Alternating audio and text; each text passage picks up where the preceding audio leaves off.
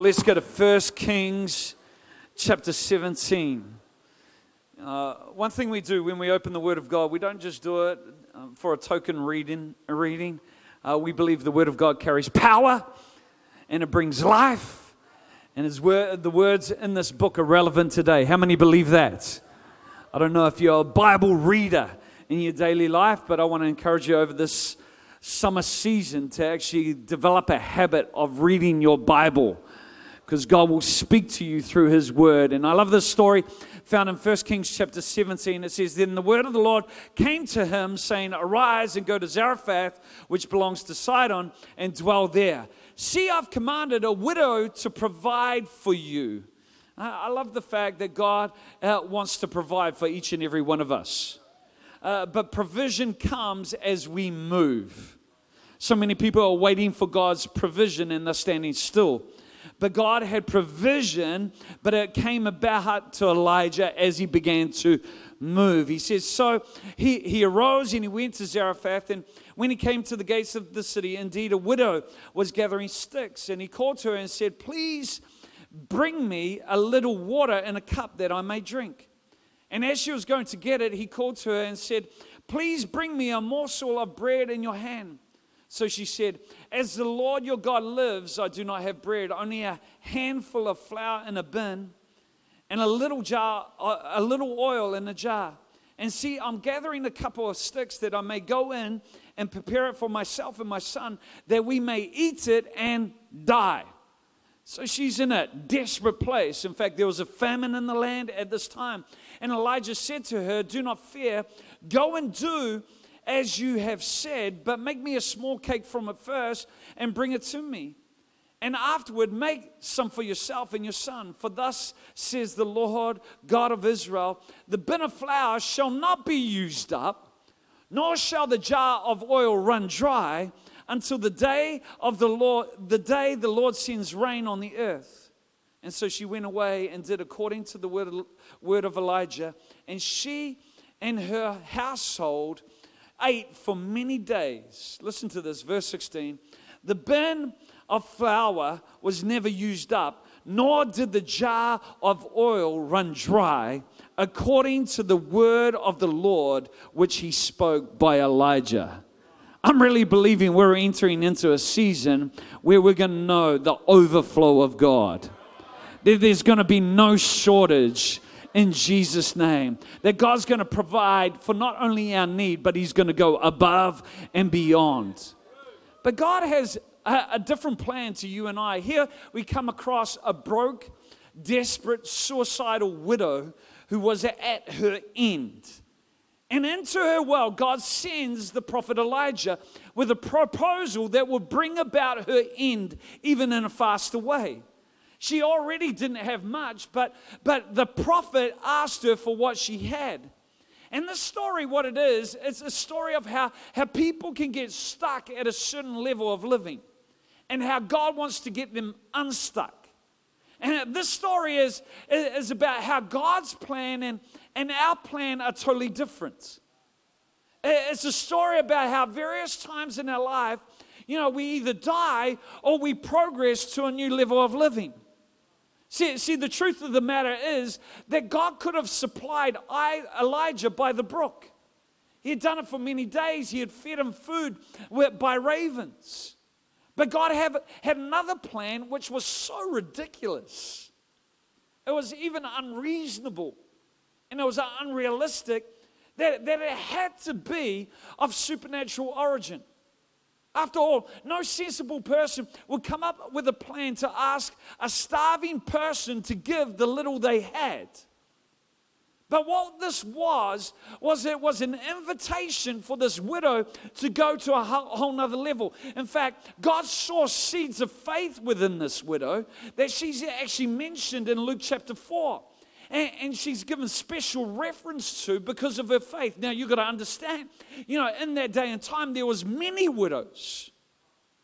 But, but this widow obviously carried something special that God saw within her the faith that she would give the very little she had, and it would release something greater in her life.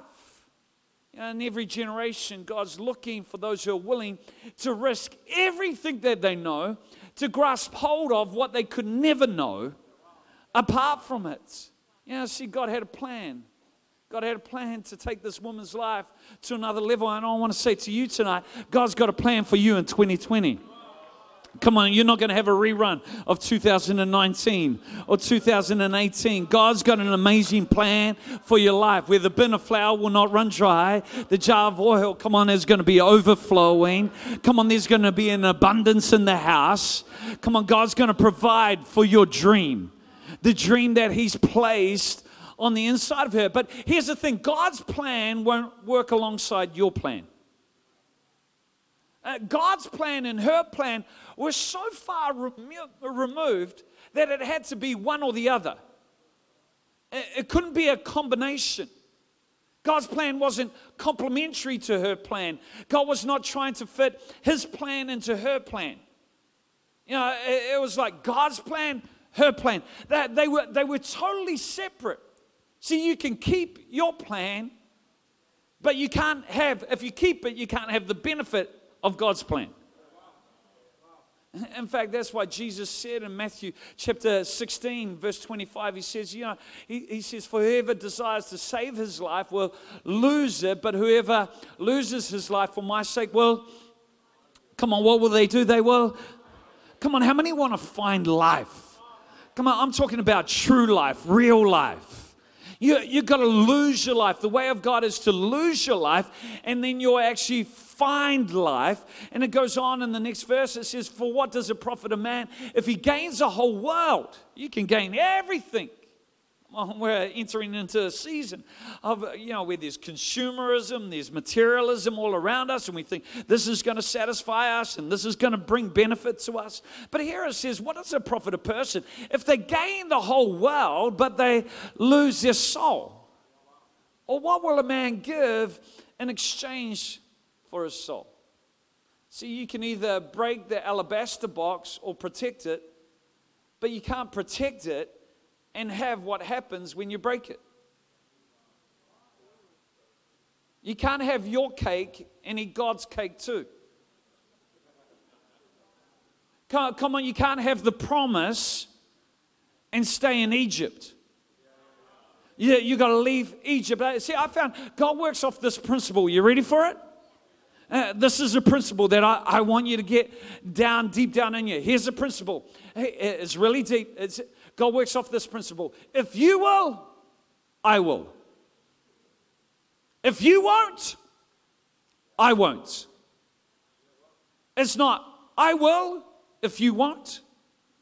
No, it's, I will if you will. If my people who are called by my name would humble themselves and pray and turn from their wicked ways, what will God do? He'll hear from heaven and he'll heal their lands.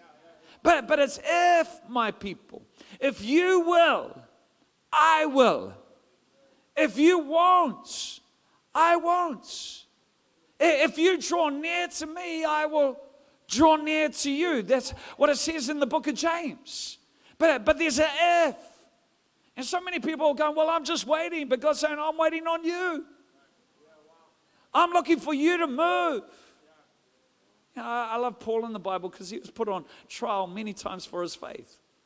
You know, his faith put him in places where, where, where he was accused, he was falsely accused, he was beaten.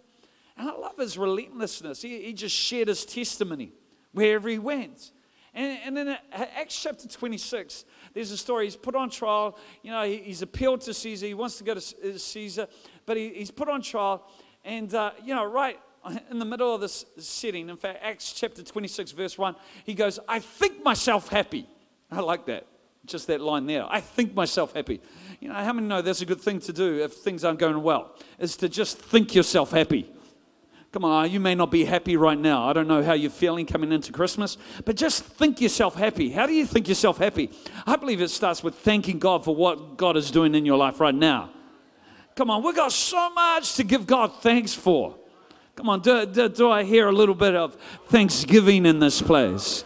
Come on, we got so much to give God thanks for. And he goes, I, I think myself happy. He's in a trial and he thinks himself happy. He talks, and uh, you know, this guy Festus, he, he's, he's mad. But Paul notices something in the king of Agrippa. He notices something in verse 28. It says, Then the king, then Agrippa said to Paul, You almost persuade me to become a Christian. And Paul said, I would to God that not only you, but also all those who hear me today. this line here, it's a crack up line, but it's got, well, got to be one of the most sorriest statements. It's, you almost persuade me. So, so he was moved by what Paul was sharing. He was moved by his testimony.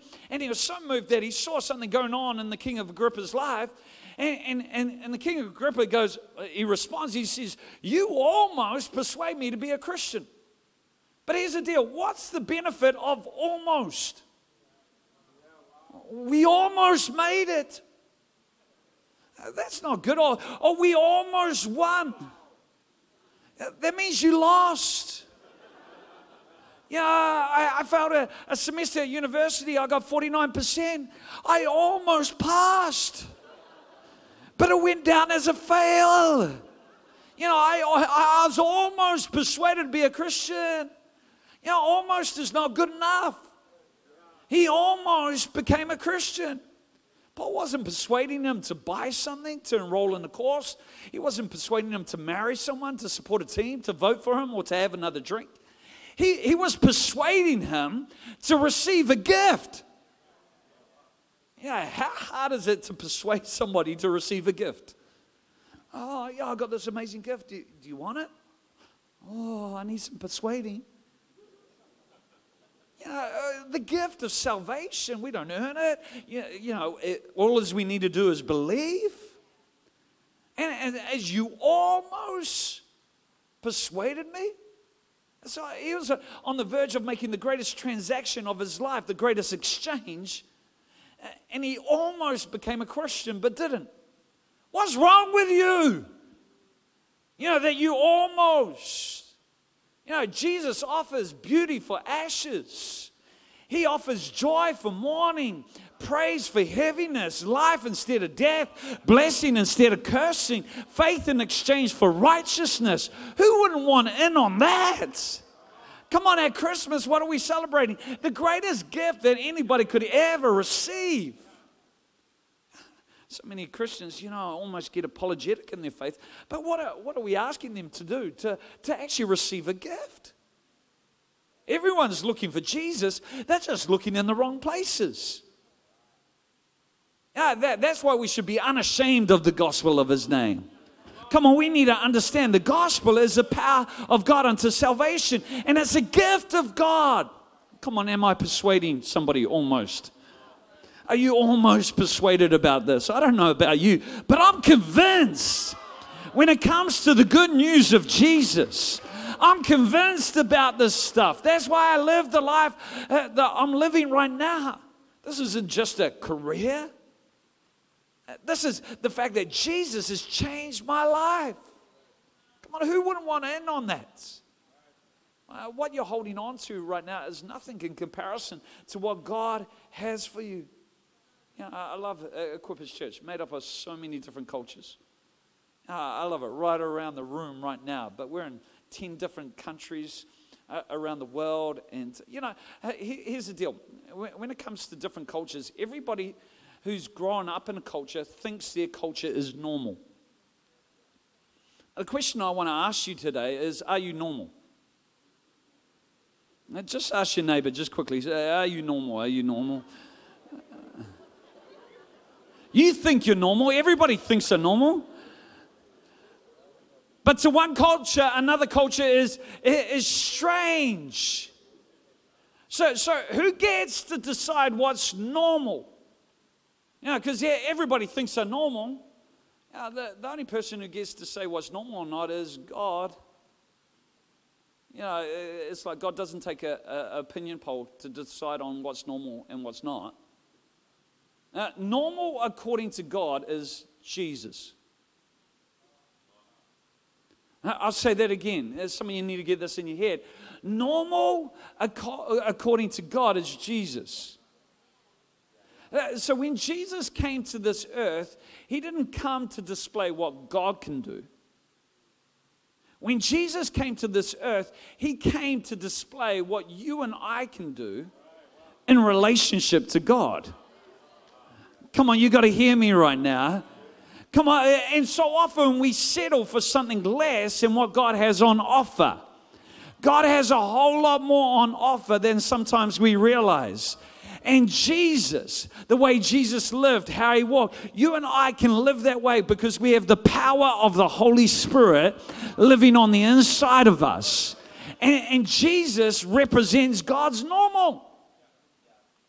God's oh, normal. In fact, Jesus himself said, you know, you will do even greater than what I've done. So, so the benchmark wasn't Jesus, it's like that's the baseline level. And come on, God's called you and I to do great things, but it's going to take our obedience. So, so today, it's easy to have a cultural understanding of what it means to follow Jesus. And so, what we do is we almost obey if it's reasonable and if it's convenient. well, uh, I almost came to church, but it wasn't at a convenient time. 6.30, who was thinking of that? You know, it's, it's like I, I almost surrender. You know, I sort of surrender, but, you know, it's like, oh, I'll take a bit of my plan and a bit of God's plan. You know, I'll surrender if it doesn't hurt. If it doesn't hurt, I'll surrender. I, I'll almost praise if the song's good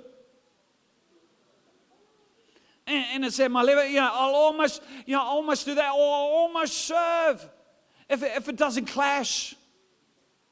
Well, was something else in my calendar, or I'll almost read my Bible if there's nothing good on TV. You know, if I'm not, you know, in the middle of a Netflix series. Know, I'll, I'll almost repent if it doesn't mean I have to change.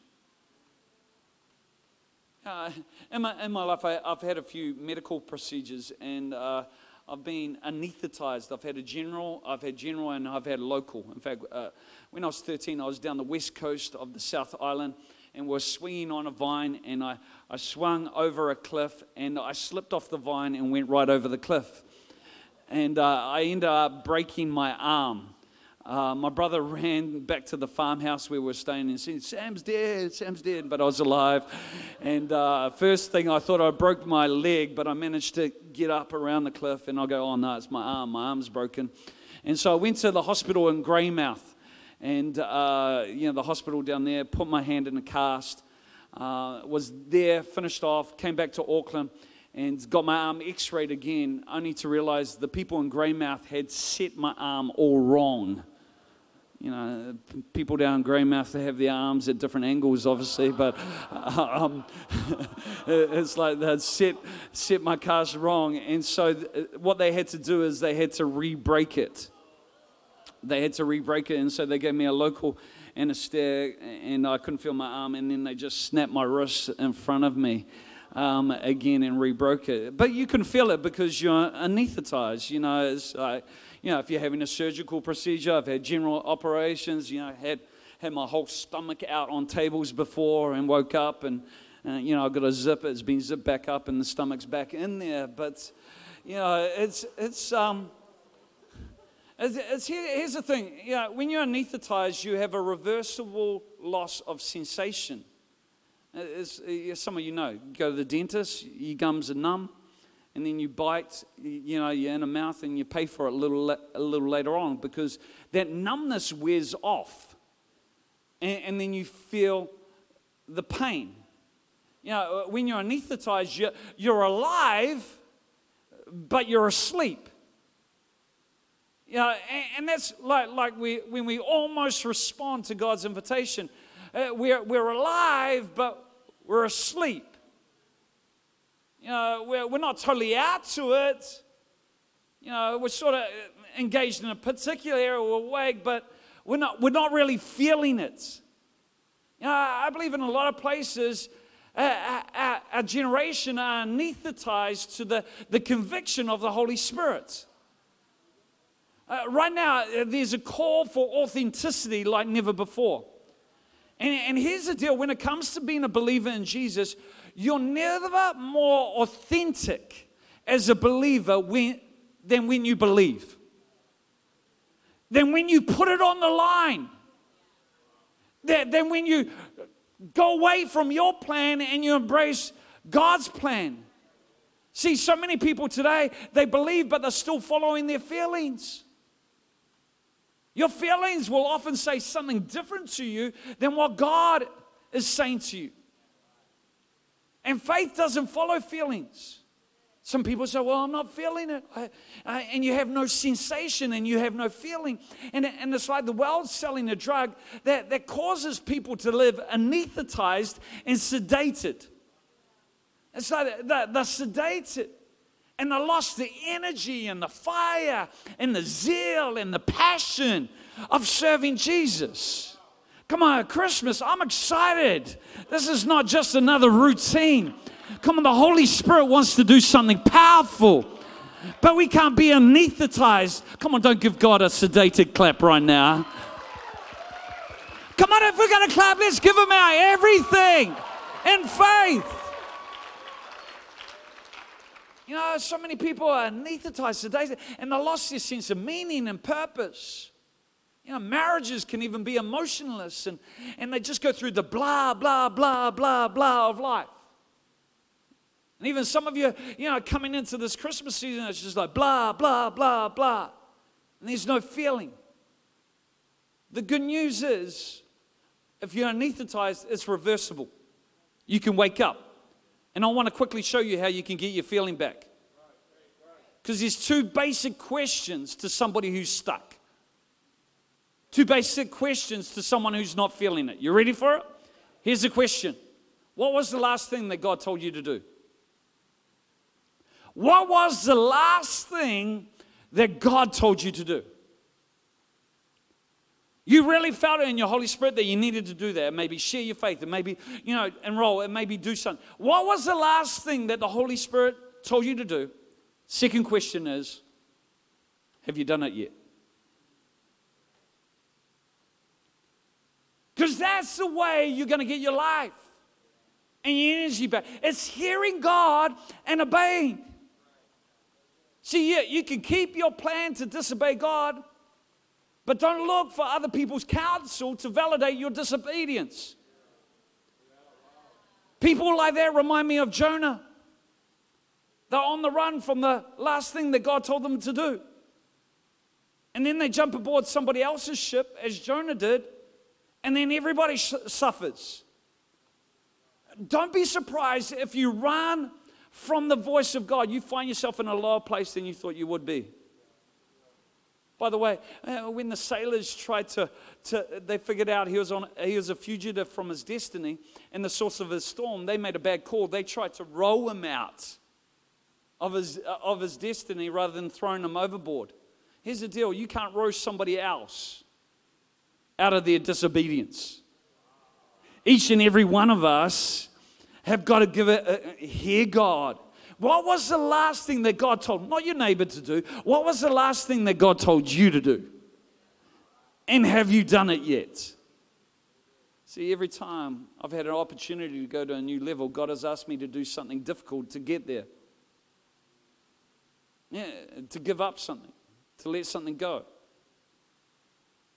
to not camp with some, a certain group of people, to change the mindset. I've had to break a habit had to suffer loss, abuse, and sometimes even misunderstanding. Come on, what, what is God challenging you? Because I challenge there, there'll be something that you have to let go of to actually take hold of the next. Come on, there's provision. Provision is not just going to arrive at your doorstep. You're going to have to move. You're going to have to make a move. And provision is found in when you move, like the widow of Zarephath, you have to, well, I can't even say that, probably the Zarephath, uh, that widow. Sometimes God will ask you to do something unthinkable.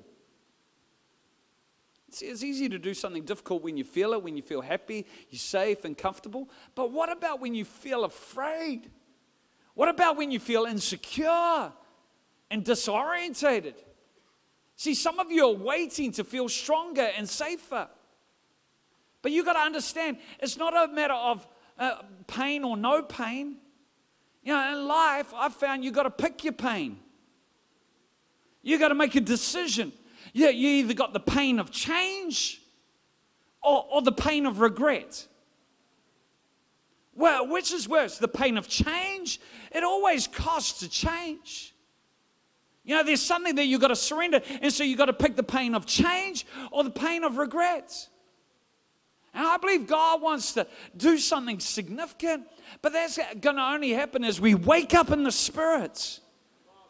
Come on, God's been speaking to some people in this place, and you've been waiting for the right time.